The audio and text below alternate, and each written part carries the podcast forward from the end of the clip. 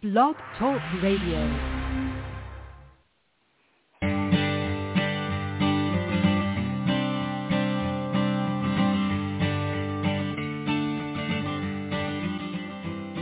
Hi, and welcome to The Art of Film Funding. I'm your co-host, Claire Papan, along with Carole Dean, author of the best-selling book, The Art of Film Funding. Carole is also the founder and president of From the Heart Productions and the host of this show. Our guest, Dan Attias, has worked as a director in the film and television industry since 1984. As a director of series television, he's received the Directors Guild of America Award for Outstanding Direction of Dramatic Television for The Wire and has been nominated for episodes of The Sopranos, Six Feet Under, Homeland, The Marvelous Mrs. Ma- uh, Maisel. His other credits include Deadwood, The Killing, True Detective, The Walking Dead, Bloodline, Friday Night Lights, Billions, and The Boys. His new book, Directing Great Television Inside TV's New Golden Age, is available on Amazon and MWP.com. And Carole, I know that uh, Dan's book is published by your publisher, Michael Wiese, right? Yes, Claire. Michael Wiese has a wonderful group of authors with award-winning books. So thank you very much for joining us, Dan. Oh, thank you, Carole and Claire. I really appreciate the opportunity to speak to your audience.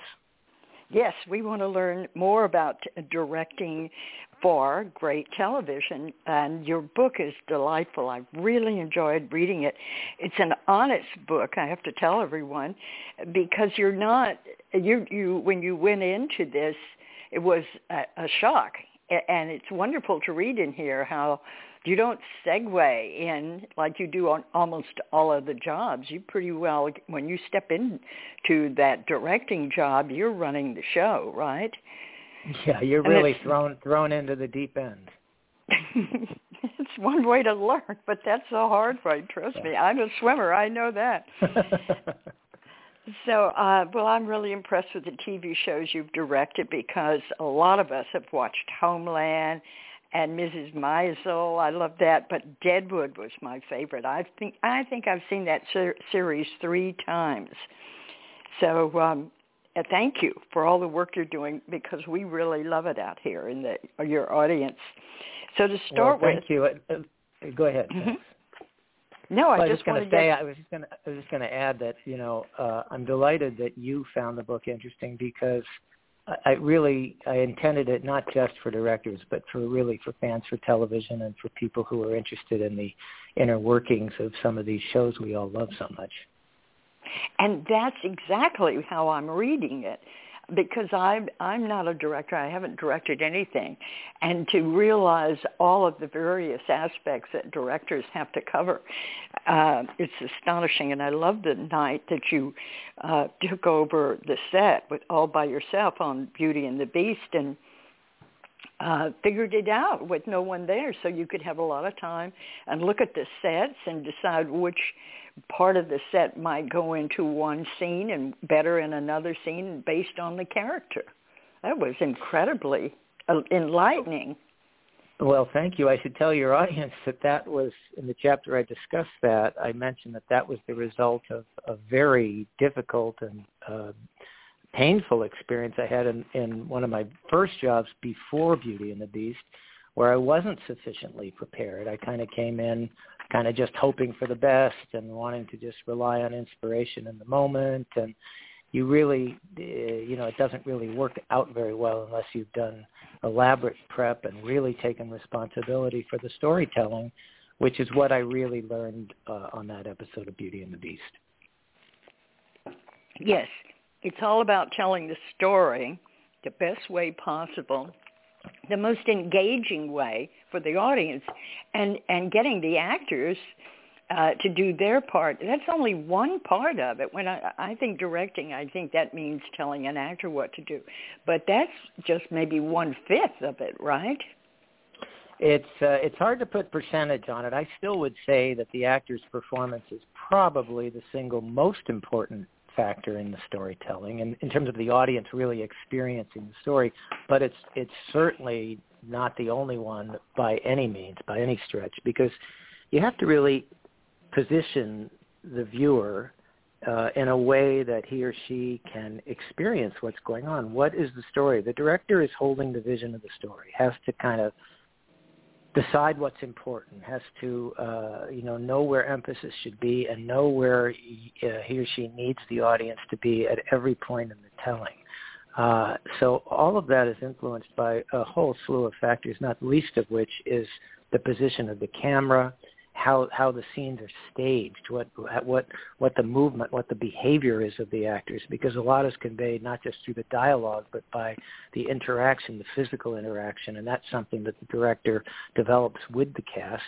But in series television, there really isn't uh, the time for a lot of rehearsal, so this is something a director has to kind of conceive really even before uh, he or she works with the actors, you, you want to be open to what the, the actors have to say, and ideally, the actors will feel like they've discovered it themselves. But you you have to kind of have a staging in mind, and you have to be able to jump in to assist actors to find physical uh, behavior that will assist in the storytelling and then everything else the whole the way the way the, the scene is lit whether it's moody lighting or bright lighting all of these things affect the subjective state of the audience and if you're not in the correct subjective state you're simply not going to be as engaged with the story as you might otherwise be Right, and uh, and I don't like anything that pulls me out of the story and back into my den where I'm watching it.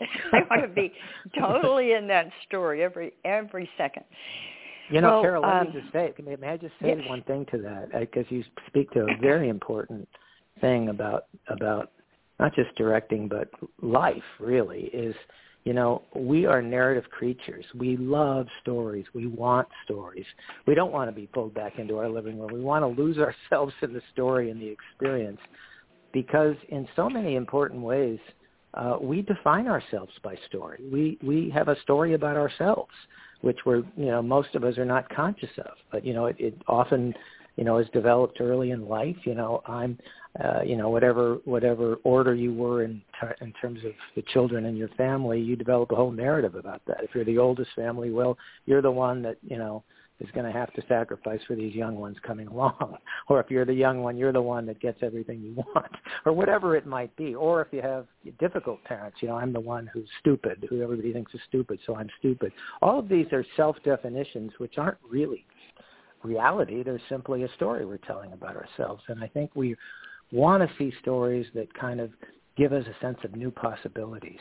So, so you know, it's a, it's not just you know, it, it's not just when we're viewing something that we're involved in the story, but we have a great hunger for it, and uh, that's what draws me to it. New sense of possibilities. Oh, Dan, I really like that.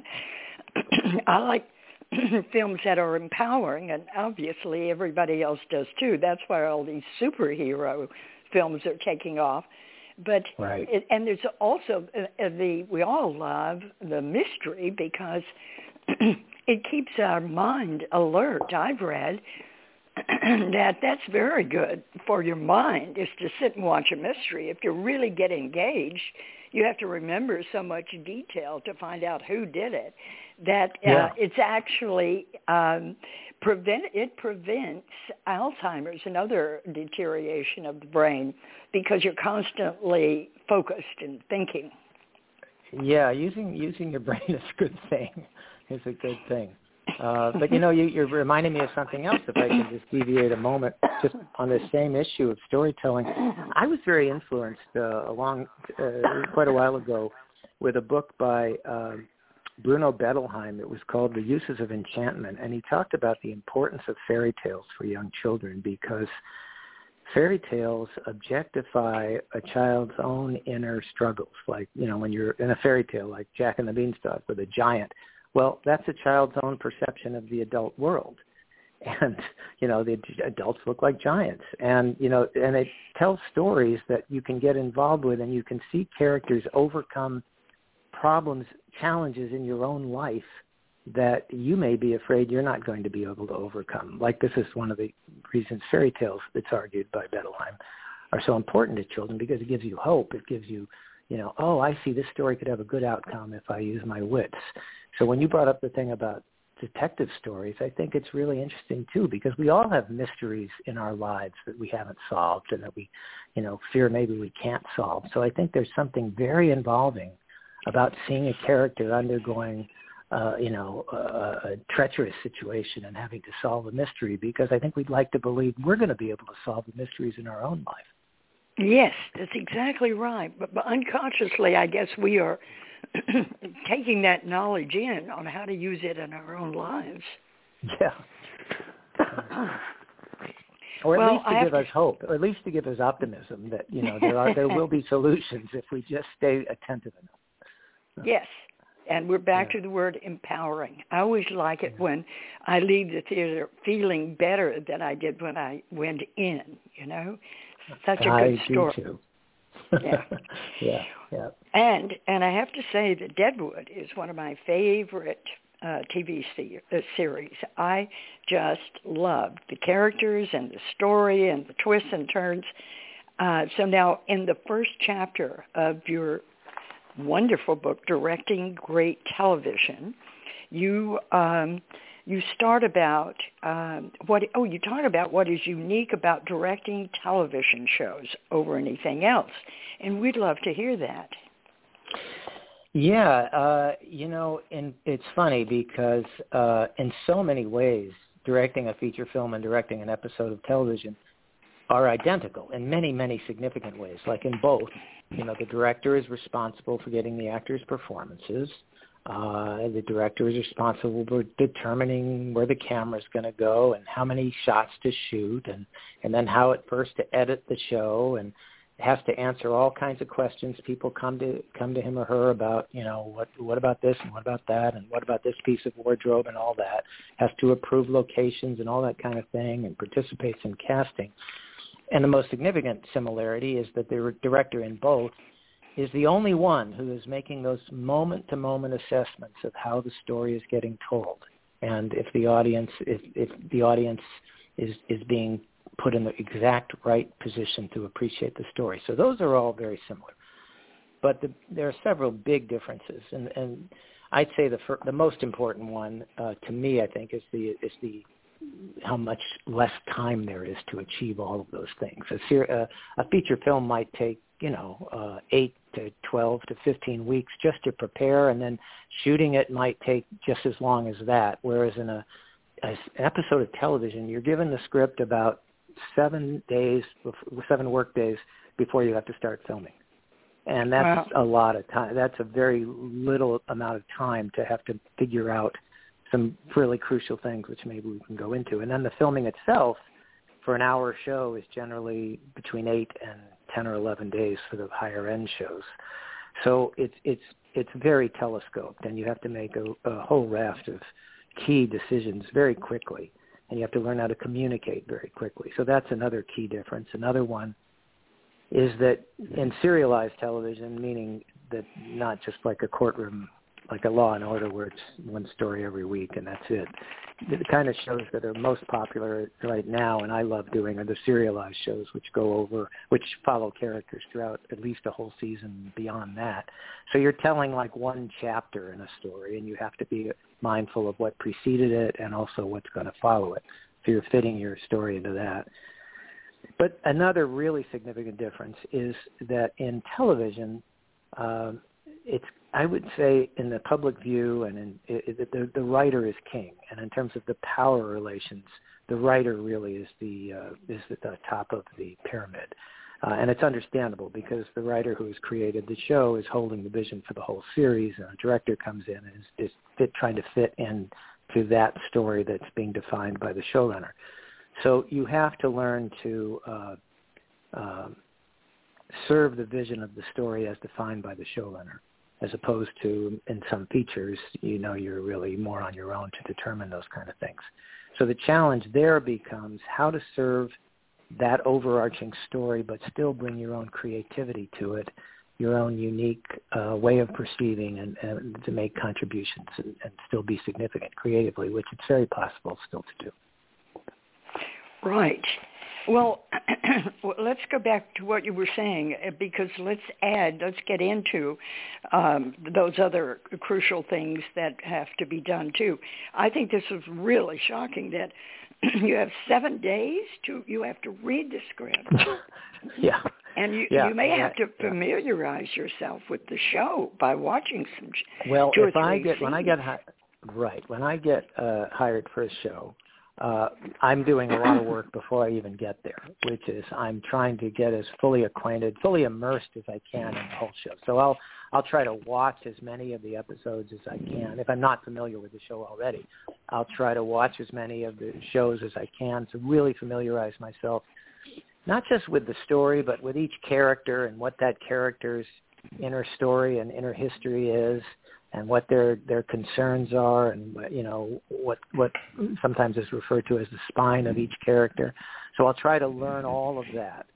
Uh, and then uh, when i do finally get the script um, as quickly as i can i try to uh, have a meeting with the with the writers and showrunner to really get their sense of what's going on in each scene not just uh, not just the behavior not just this happens but what's the underlying significance of everything that's happening? What's called the subtext? What what is really the deeper? What are the deeper themes that are being explored? And you know, you're you're doing this all all the while you're having to make quick, you know, having to make decisions right away, like what location's going to work, what casting choice is going to work. That starts early on in the process as well.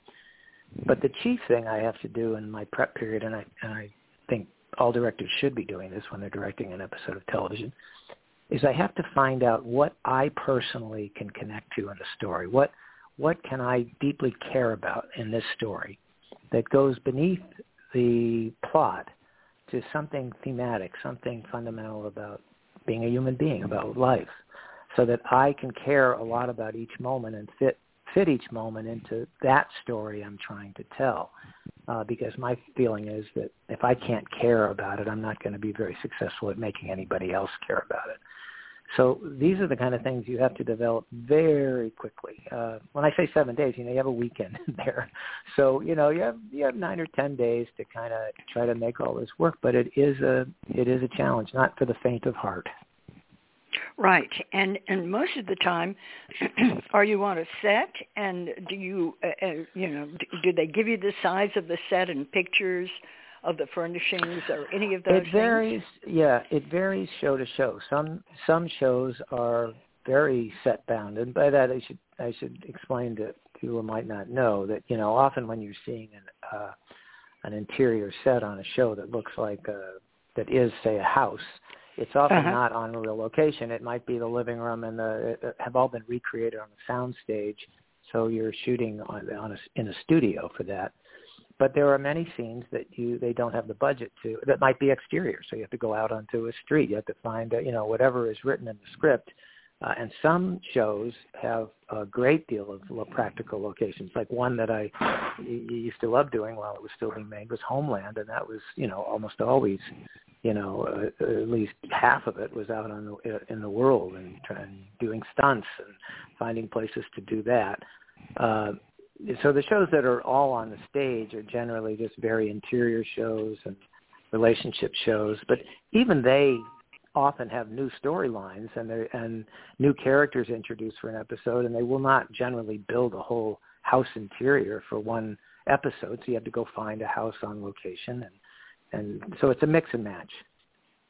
My and yes, goodness. To your point, to your to your point too, you do get floor plans for what the what the uh, uh, sets are on each soundstage, so you have something to prepare with. But for me, I can't really prepare until I have the scenes because you don't really know how you're going to stage until you've really explored the nuances of each scene, what's really happening in each scene, uh, between the characters that may not be obvious in the lines. So you can imagine behavior and where they might be in a room and what they might be doing vis-a-vis each other until you're aware of each moment that's happening between between the characters as the scene unfolds. Right. That's amazing. There's so much to know. No wonder the director is so revered on the set. well, okay. you know, it's uh, you can also you take a lot of heat for all that responsibility as well. Yes, you're, you're never going to Yeah. please everyone, but if you No. if you make uh, let's say even 75% of the right choices, you're still going to come out with a good product because the, everybody Well, is behind that- you. One one hopes that, and the one the one advantage of television too, and this is true, I think. I mean, Carole, I'm sure you know your involvement with independent films. You know, it's uh, every the best the best crew all all crew in my view should regard themselves as storytellers you know and you know whether it's the art department deciding what a what a particular character's environment should feel like or or the the stylist or the costumer knowing what the inner state is of a character and how that character might dress everybody should be thinking story. And it it's a it's a beautifully collaborative art in both features and in series television. So you do have a lot of uh, collaborators that you can rely on, and and you know one of the things I've learned in my journey too, as a directing television, is is to learn to uh, enlist the help of others to, to help in ways that you might not have expertise. But still, that doesn't relieve you of the responsibility of making the final determination if whatever is suggested serves the story. Right. It's all about the story, isn't it? Yes, it is. That's that's the only thing is. we're really doing. When you think about it, all we're really doing is telling a story. And you know, Dan, that's the hardest thing in my film grant that we give uh, a film grant four times a year. This is the thing I want. Tell me the story. And they're telling me Yeah. why this film should be made and what the history is and what camera they want to use. And I'm saying, where's the story? Yeah, that's that's so. I so agree with you, Carole. Like, and and some people don't really understand what that question means because sometimes when you'll ask someone, "What's the story?" They'll just tell you what happens, and Mhm. what happens is not the in the deepest sense what the story is. The story is what's going on within the characters and what their journey is from the beginning of the story to the end of the story. It's not even just, you know, boy meets girl, boy gets girl or whatever it is. It's like you got to understand why is that important to this boy? And what's in the way of this boy getting that? And what are, you know, you have to understand to me anyway for a compelling story, you have to understand the deeper significance. What's the meaning of this story, not just what happens. Mhm. Yes. What's the meaning? And oh, yes, you're so right.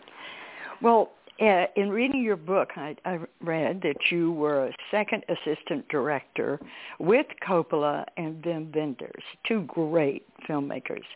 So, can you share some things that you learned working with them? Yeah, and I'd say too, I was also a second assistant director for Steven Spielberg on E.T. the Extraterrestrial. I was Mhm. also I also worked with George Miller, who uh, not on Mad Max, but he directed Mad Max. But yeah, the, I'd say Coppola, Wenders, and and Spielberg were probably the the most well-known directors I, I was fortunate to be an assistant director for. You know, uh, each was very unique. Uh, the other thing is I had a job to do, which was to, uh, you know, make sure everything was there on time, make sure all the backgrounds, the extras were staged in a way that helped things out, make sure all the crew was informed always of what we were doing and what we were going next to. So I, as a second assistant director, uh, I had my hands full just trying to kind of keep the production afloat. So I didn't spend a great deal of time just idly kind of observing these guys. But what what I did appreciate in each of them is that they were each distinct. They each valued their own instincts in storytelling, which I think is kind of the key for any director is to really cons- be able to consult yourself.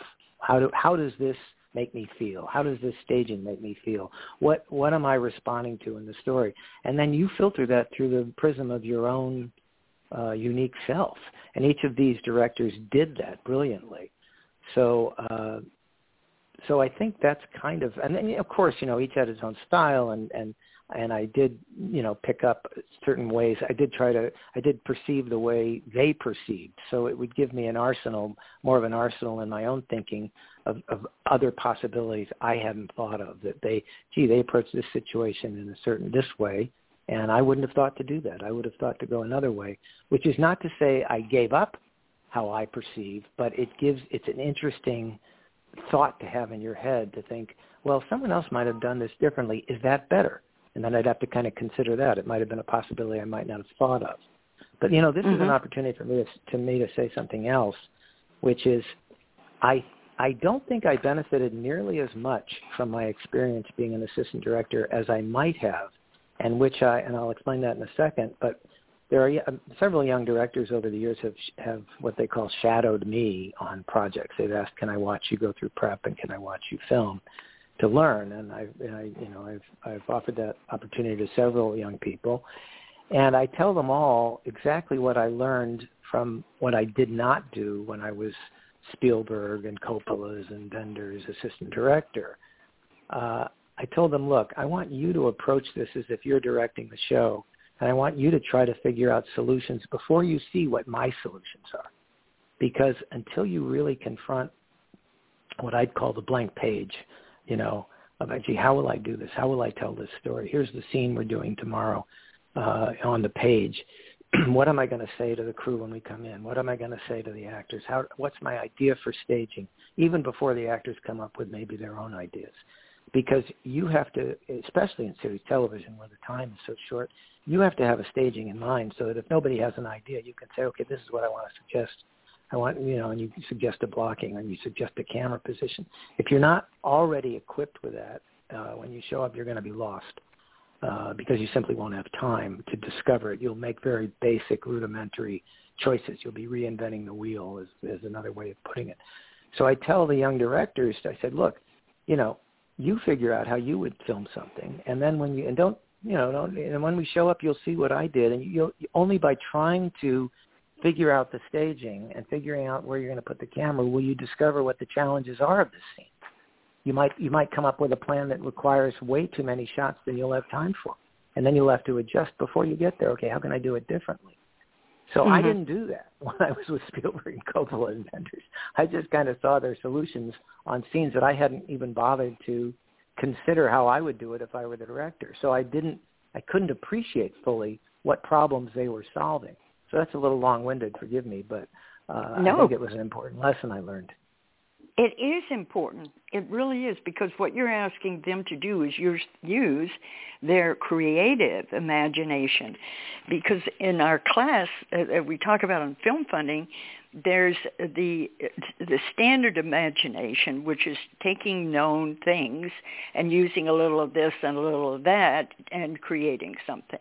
That's using your imagination source, sources that are mm-hmm. stored. Mm-hmm. But mm-hmm. the creative imagination is when you uh, you just seem to reach into the quantum field or your higher self or somebody up there. I'm I'm a hundred percent with you, Carole. I'm a hundred percent with you. You're speaking my language.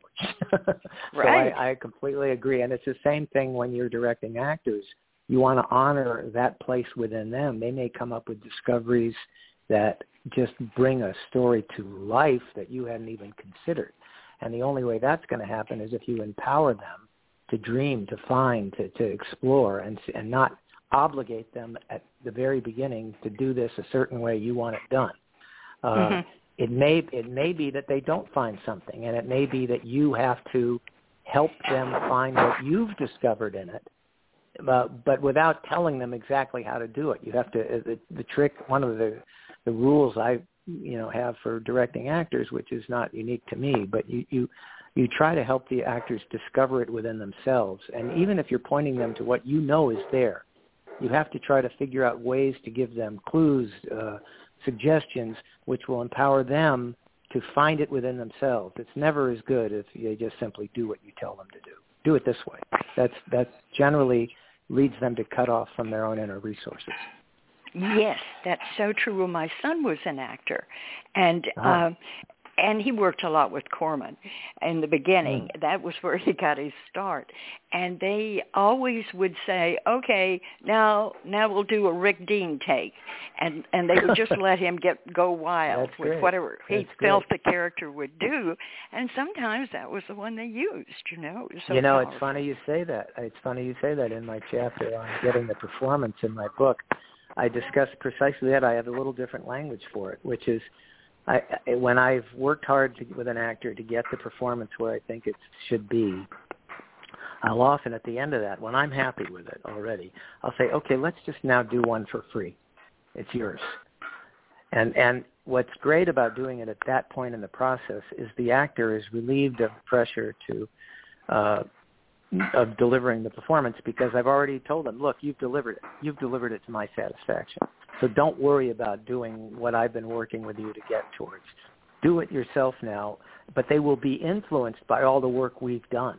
They'll be influenced by all those story points that I've tried to bring to the fore and, and all those imaginary circumstances maybe I've introduced. That's already in their imagination, but it no longer is, needs to be so tightly controlled. And if they do it for free, as I call it, they can just give over to whatever instincts and responses are uniquely theirs and often those are the best takes. Absolutely. Yes, I think that's wonderful. That's really when they can give you their contribution, you know. They Yeah, they're yeah. truly relaxed and into it. Yeah. Well, Maybe um, I'll call that the Rick Dean take from now on. yes. okay. Uh, well, the fun thing is looking back at some of those old Corman films, he did a lot of stuff cheap. And the studio stole so many shots from him because back in the maybe uh, late eight, uh, late 70s, uh, Rick was walking away from a car and it exploded and uh, uh, and some of the car w- landed on his hand and it was burning. Oh, my God. But he, he knew it was one take, Corman one take, and so he just kept walking, and it became the highlight of the show. And I've seen that same thing in so many films since then. So I, Wow. I Wow. we all have to honor Roger Corman. He knew what he was well, doing. you know what else? You know what else you point to is it's you know necessity is the mother of invention. They say, and yeah, Corman is famous for just what you've described, you know, doing things cheap. But what's what's liberating about that uh, is that you know sometimes, as I think you kind of referenced earlier, you can really be limited by what you understand to be the rules. Well, you can't do this. You should do this. You should do something this way. And when you when you are freed from you know, having to follow rules and just do kind of what occurs to you. What's what would be a fun way to do this? Maybe a cheap way of doing it, or whatever. You know, it's like you know, you can discover things that are that are much better. That are going to liberate an old form and and bring life to a product project. Yes, and I love that when when one uh, when one sees a film and there's something totally unique. And I was watching right. Scorsese's Mean Streets last night, and that was Mm, 1971, and he Yeah. was. um his sound he was using sound from one scene into another you know or bringing in uh it was an amazing use of sound in that it wasn't edited just from one scene to the next but bled over into other scenes and it was very effective and i think Yeah. that might have been unique to that time period Well, he's a very visceral filmmaker, and, and he trusts himself, and he's interested in subjective states, and you can't really learn that exclusively from how it's been done before. You have to kind of consult yourself.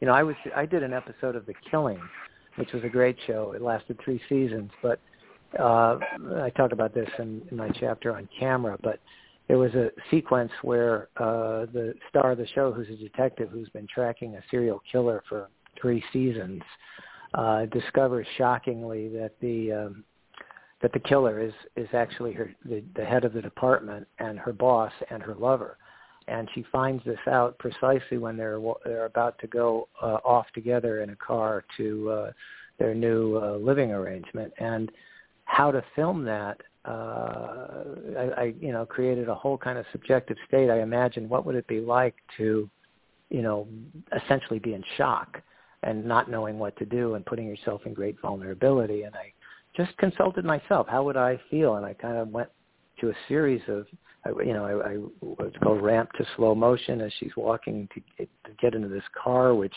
which might be a prison cell for her. She doesn't know what this guy's going to do for her. Uh, I had her look directly into the lens. I had the the other character look directly into the lens. I introduced a an ice cream truck to kind of pass by that we could have a slow motion following of it to show objectify how she doesn't can't even bring herself to keep looking at this monster because she's so frightened that she just became uh she was withdrawing from reality and I used the camera to to objectify that, put the audience in that same state. All of those things came only from me consulting myself, not, oh, I saw this in this show and did it one way. No, it came from how would I feel? How would I perceive if I were this character in this situation? So it's really, it, you're really best served when you can just kind of explore your own imagination. Yes, exactly. Well, yeah, he's done a great job of that with his body of work. It's really wonderful. Oh, thank you. But it's it's so much fun uh, to go back and see uh, uh, De Niro at 25 or whatever. Oh my goodness, yeah. Yeah. And Jodie It's a- Foster as a teenager. Yeah. Yes, Yeah. yes, that was Yeah, great. I love that. Yeah. Yeah. Well, um, now in your book you talk a lot about context, so I'd like to understand more of what that means because you, um, you know, you tell us about the challenge of storytelling and how to create context. So can we get yeah, into that? context, Yeah, context is is is something that I don't think is talked about nearly enough because for an audience to understand your story, they have to understand the world from which it's emerging. What are the rules of that world? What are the conventions of that world? What what is the life of the characters so that so that when things happen to them, you can understand what their subjective experience is, which is how we get involved in the story. We we, we tend to identify with characters, and we and in order to do that, you need to understand their world and how they see. Uh, so uh, you know, as the director, you know far more about the story than the audience does, and it can be a, a danger if you kind of assume the audience has information that they don't yet have because they only know what you tell them or what you put them in the position to be able to infer from what you told. So so I, I don't know. I mean, here's a funny example that just uh, it, it, it's it, it, different. Uh, like the difference between comedy and drama, for example, has, has a lot to do with context. Because you know, in in in drama, in something where serious tragedy is a possibility, you have to set that context. You have to show things that prepare an audience to think terrible things could happen in a way that I would personally dread.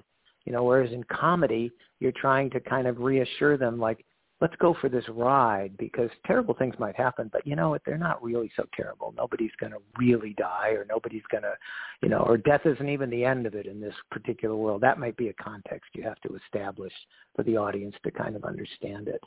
So, uh, it's, it's, I even go so far as to try to create context entering every scene because it's like if you don't somehow establish what's going on in this scene or what's the circumstance, if we're in a new location, uh, I might want to acquaint the audience just visually with, okay, where are we and what's going on here before I get into all the dialogue because uh, even though an audience might understand from simply hearing the dialogue what the scene is about, you don't want them having to use part of their brain to kind of ask themselves, wait a minute, where are we? What's going on? Where are we in the story here? Oh, okay, yeah, I got that. Oh, yeah, now I, I heard that other dialogue, and now, okay, now I'm up to speed on the scene. You don't want that. You want them fully experiencing a dramatic moment from the very beginning.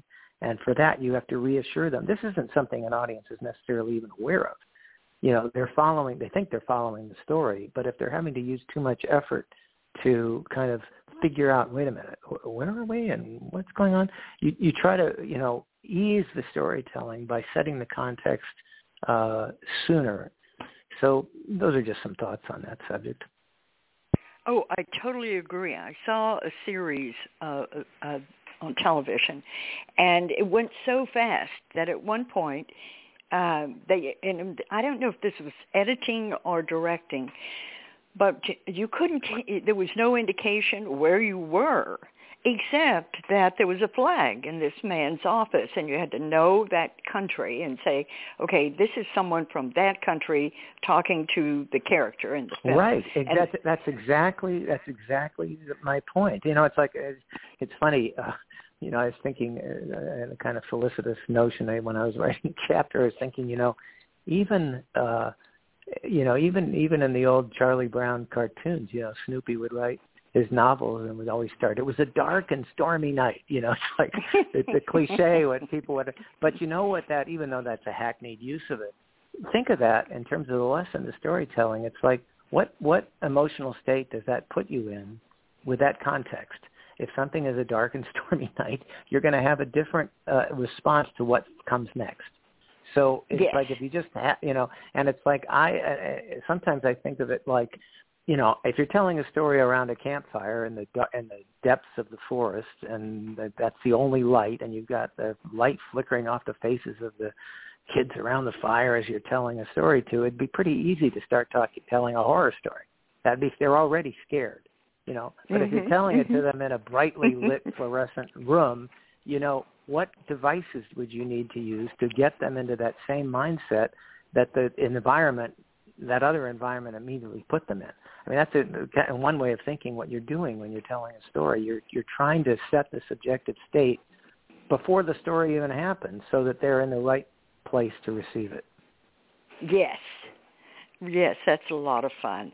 Uh, right, and kids love that because I went on a trip with my granddaughter, and it was to the Four Corners to see to learn all about the Indians. Oh yeah. And, um, and so the the whole group wanted me to uh, read them stories at night, but scary stories. right, right. So, right. so uh, everybody had to get in bed, all covered up, and then they could hear the scary story, right? That's and right. so That's they were example. all prepped for it, like a dark night, dark and stormy night. that was fun. Well, it's all about stories. It's wonderful. Well, let's talk about one of the difficult scripts that you worked with. Well, you know, they're all they're all they all present challenges because you know there's you know between I'd say 30 and 50 scenes you've got to do and you've got to figure out what the story is you're telling and and they all and then they'll each each script almost invariably has some really challenging sequence that you don't know if you have time to do it and how can I do it well with limited resources.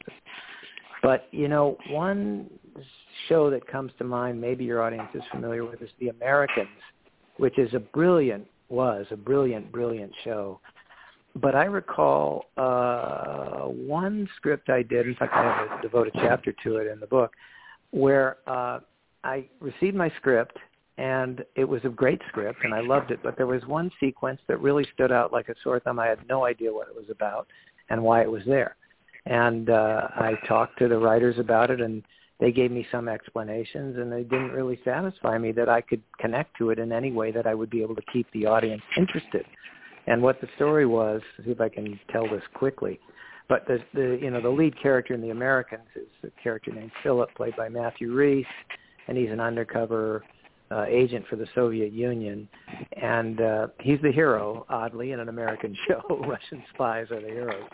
Uh, and he's he's lost his uh the person who was his handler uh namely his superior.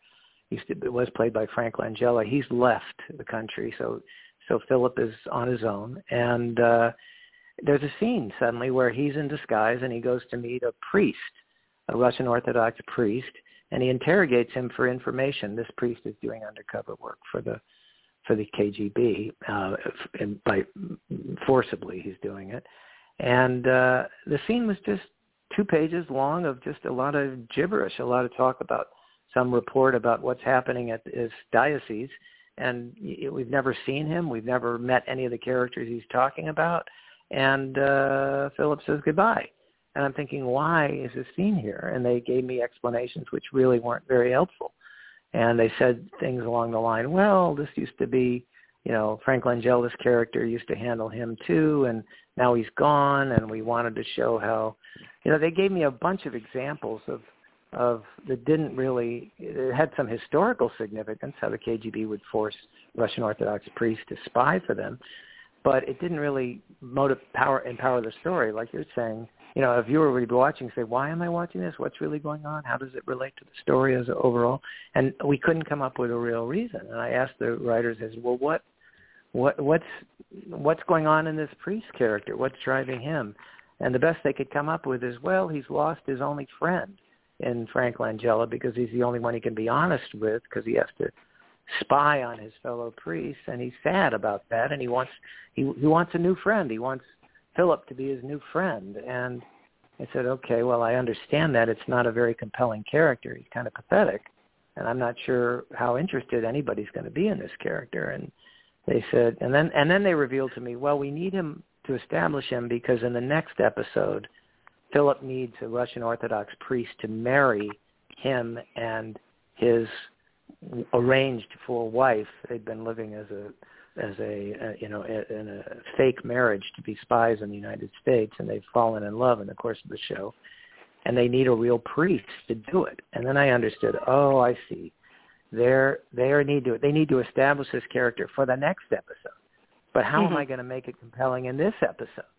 And that that was a really difficult challenge. And uh, we got to the day of filming, and and you know I told the actors, okay, this is the best I can come up with for your subtext. You know, Matthew, your character, you know, your intention is you just want to get in and get out. And uh, I spoke to the father, character playing uh, Father Andre, the priest. I said, and your motivation is you want a new friend. And you know, it it just seemed so bloodless and uninteresting. And we staged it, and the actors went away, and I was just telling myself, well, I guess not every scene's going to be great, but maybe the audience won't really notice, but I knew that wasn't likely to be true.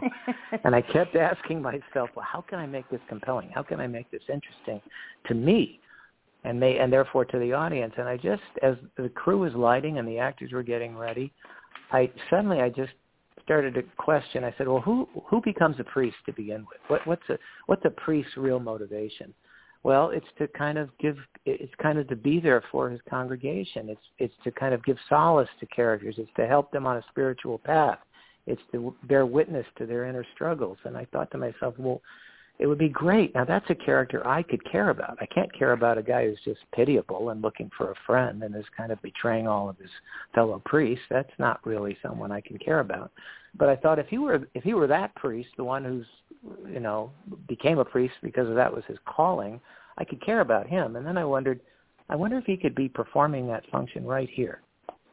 And I started to think, well, that's interesting because I started to look at the dialogue and I saw that you mentioned how important it was to Frank Langella's character that they meet and talk about things. And whereas we had been rehearsing it the way the tone meeting, the writers had told me, like, well, he's just trying to impress, uh, you know, Matthew Rhys that maybe, you know, he could be his friend too. I thought, well, what if, what if, uh, what if Frank Langella needed spiritual counsel? And he can't really tell Matthew that because that would be the end of his, uh, his that would be the end of his handling Matthew. Uh, and the priest knows the sensitivity of that and is trying to convey to Matthew. What if the priest is sensing Matthew's own spiritual crisis, which the show is all about? Because the show is charting Philip's, Matthew Rhys's character, Philip's journey into a kind of spiritual awareness that there's something more than than spying and that the ends justify the means. And he's really struggling with that. And I said, what if I were able to bring that into the scene and the priest is actually perceiving that but can't be so bold as to talk about it directly? And what if he's conveying to Matthew that, you know, I could be here for you in the same way I was here for your previous boss? Mm-hmm, that mm-hmm. suddenly struck me as brilliant because of, of, of, uh, an opening into the deeper. It would enrich the character Frank Langella played to see he had this whole other dimension which we never knew about, and it would bear witness to Philip's own struggle. So I, I won't go further with it, but that's how we. That's the subtext we gave the scene. We didn't change a word of dialogue, but it allowed the whole scene to take to come to life.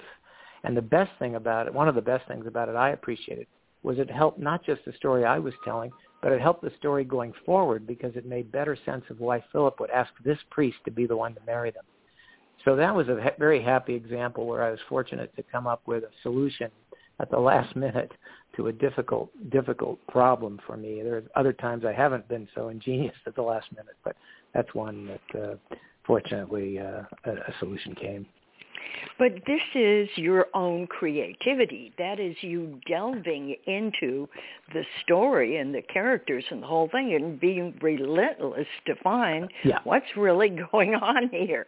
Well, so, that's that's exactly how I define my job. That's all I'm eh, frankly, that's all I'm really interested in. I mean, I do it to come alive myself, to, to find the juice, the life, the deeper meaning of surface events. And, you know, when they don't interest me in a scene, that's where, you know, I feel compelled to dig deeper. You know, it's like, oh, you know, I'll I'll I'll go back to the writers repeatedly if I don't think something is, you know, landing in a deep way, some to the, sometimes to the point of irritating them. And some, I'm not going to win every battle, and I'm not going to solve every one, but to me, that's the great joy in this. If I can bring a sense of life to the story and, and significance and stakes, that's what I think we're all tuning in for. The stakes, the stakes were always high in that film. It started yeah. the moment the first scene, you know, even though you've been watching it for years, every time you turned it on you went, What this what's gonna happen? The now? show was genius. Well I'll tell you something else, Carole, that I appreciate about the show is in some ways and some uh, people have commented on this before. But the story is this is a great example of how you define the story. Yeah, yeah, the story on one surface level was about espionage and these agents and all that. But on a deeper level, it's really about relationship, I think, and it's about, you know, a marriage, and mm-hmm. and fi- and these two characters who start out relatively estranged and superficial, and finding the depth of real connection. That's a deeper story than the surface story, and uh, the stakes. What is so brilliant about it too is like they're forced by the situation to to hang in together, whereas a normal couple you know, having the kind of conflicts they've had throughout the show would probably just divorce. They can't because they're spies, and they have mm-hmm. to keep up this this you know this uh, appearance of a, being a normal American family. So they don't have that option. They have to hang in. They have to stay in the pressure cooker of a relationship, the container of the relationship. And the story is then takes advantage of that to show them working working out uh, uh, the difficulties, and then the stakes being so hellacious. You know, a misstep can lead to death. In some way, I think metaphorically addresses what it can feel like in a relationship if you're if you're you know really really willing to explore the depths of your own character and and terrors and inhibitions and defenses and all that. That may be stretching it a bit. It's also just a good story to have high stakes like that. Yes, it is. That's yeah. wonderful. Well, um, we're running out of time. I've just I've had uh, learned so much. I can't begin to tell you thank you for all of this. Oh, thank you.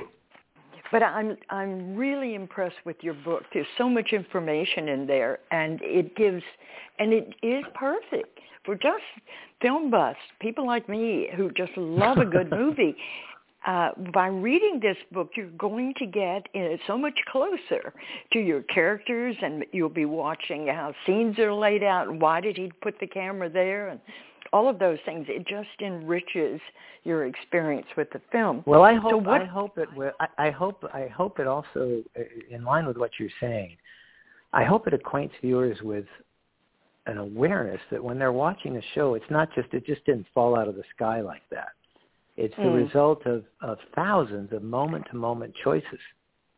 It's like, you know, every time you see the camera positioned in a certain place, you can be aware that it could have gone, up, you know, hundreds of other places. And every time you see a performance happen here where a, a, the emotional high point of a scene happens where it happens, it didn't have to happen there. That's that was the result of the choices the actors and the director made together. Let's make this the key moment or let's make this the key angle to shoot it from. You know, it's like and and when things don't work, you know, as well as you think they might, it may be because the right choice wasn't made. So it, it's it's it's a handmade thing, even though it comes off slick and you know and slickly produced. It looks so perfect, but when you start looking at each or the hundreds of decisions that went into mm-hmm, almost mm-hmm. every scene, you realize how yep. all of those names at the end of the show do play an integral right. part in the film. Absolutely. Right. Absolutely. Well, now I understand that you do presentations. So, how could people get to your website and learn what the dates are and what's going on? Well, I, nothing right now is scheduled. I do. I am going to be participating in a work, a couple of workshops for University of Virginia does a film forum every year. That's going to be in late July. I'll be doing a couple of things there. Right now, I don't have any other. Um, doing a couple other blog uh, podcasts and stuff, but I, nothing else is really scheduled at the moment. I have a website, danattias.com, uh, one word, Dan Attias, D-A-N-A-T-T-I-A-S dot com, where people can also order, order the book if they'd like. Uh, and it gives also, you know, some more examples of my work, clips and things like that. Uh, and I'll try to keep that posted when, with appearances, but right now uh, I'm pretty busy directing. I'm off to New York to finish up an episode of Billions, the show, the Showtime show Billions. Uh, but I'm, I expect later in the fall and into 2022, I, I will have some speaking engagements. Okay, that sounds marvelous. Well, best of luck with Billions. I that's another film that I love. It's that's really full of uh, empowering information. well, thank you, and it's been a pleasure. Okay. And Carole, let me let me thank you for all the work you've done in in helping independent filmmakers, uh, you know, realize their dreams and make make films. Wow, how kind of you. Thanks. I love it. This is a great ind- industry. Yeah, it really is. Okay. Well, good luck with your film work on billions and the future Okay. and the book sales. That's Thank very you so much. Okay. I appreciate it. Okay. Th- Bye-bye. Thank you, Claire. Bye, Dan. You're welcome. Thank you, Dan. Be well, everyone. Okay. Bye. Now, in its second edition, Carole Dean's popular book, The Art of Film Funding, has 12 new chapters to cover all areas of film financing and how to avoid expensive pitfalls. Learn how to start with an idea and end with a trailer, how to make an ask for money, create your story structure and your trailer, legal advice, fair use, successful crowdfunding, how to ask for music rights, and what insurance you can't shoot without. Available on Amazon under Carole Dean and at FromTheHeartProductions.com. I want to remind our listeners that David Raiklen is a brilliant and talented award-winning musician who scores films and can compose music for a trio or for a full orchestra. David is a very good friend to the independent filmmaker and comes highly recommended by From the Heart Productions. If you need music to help tell your story, please contact him at davidraiklen.com. That's David, R-A-I-K-L-E-N dot com. And Carole and I want to thank you for tuning in to The Art of Film Funding. Please visit our website at FromTheHeartProductions.com. You can also find us on Facebook and Twitter. Good luck with your films, everyone.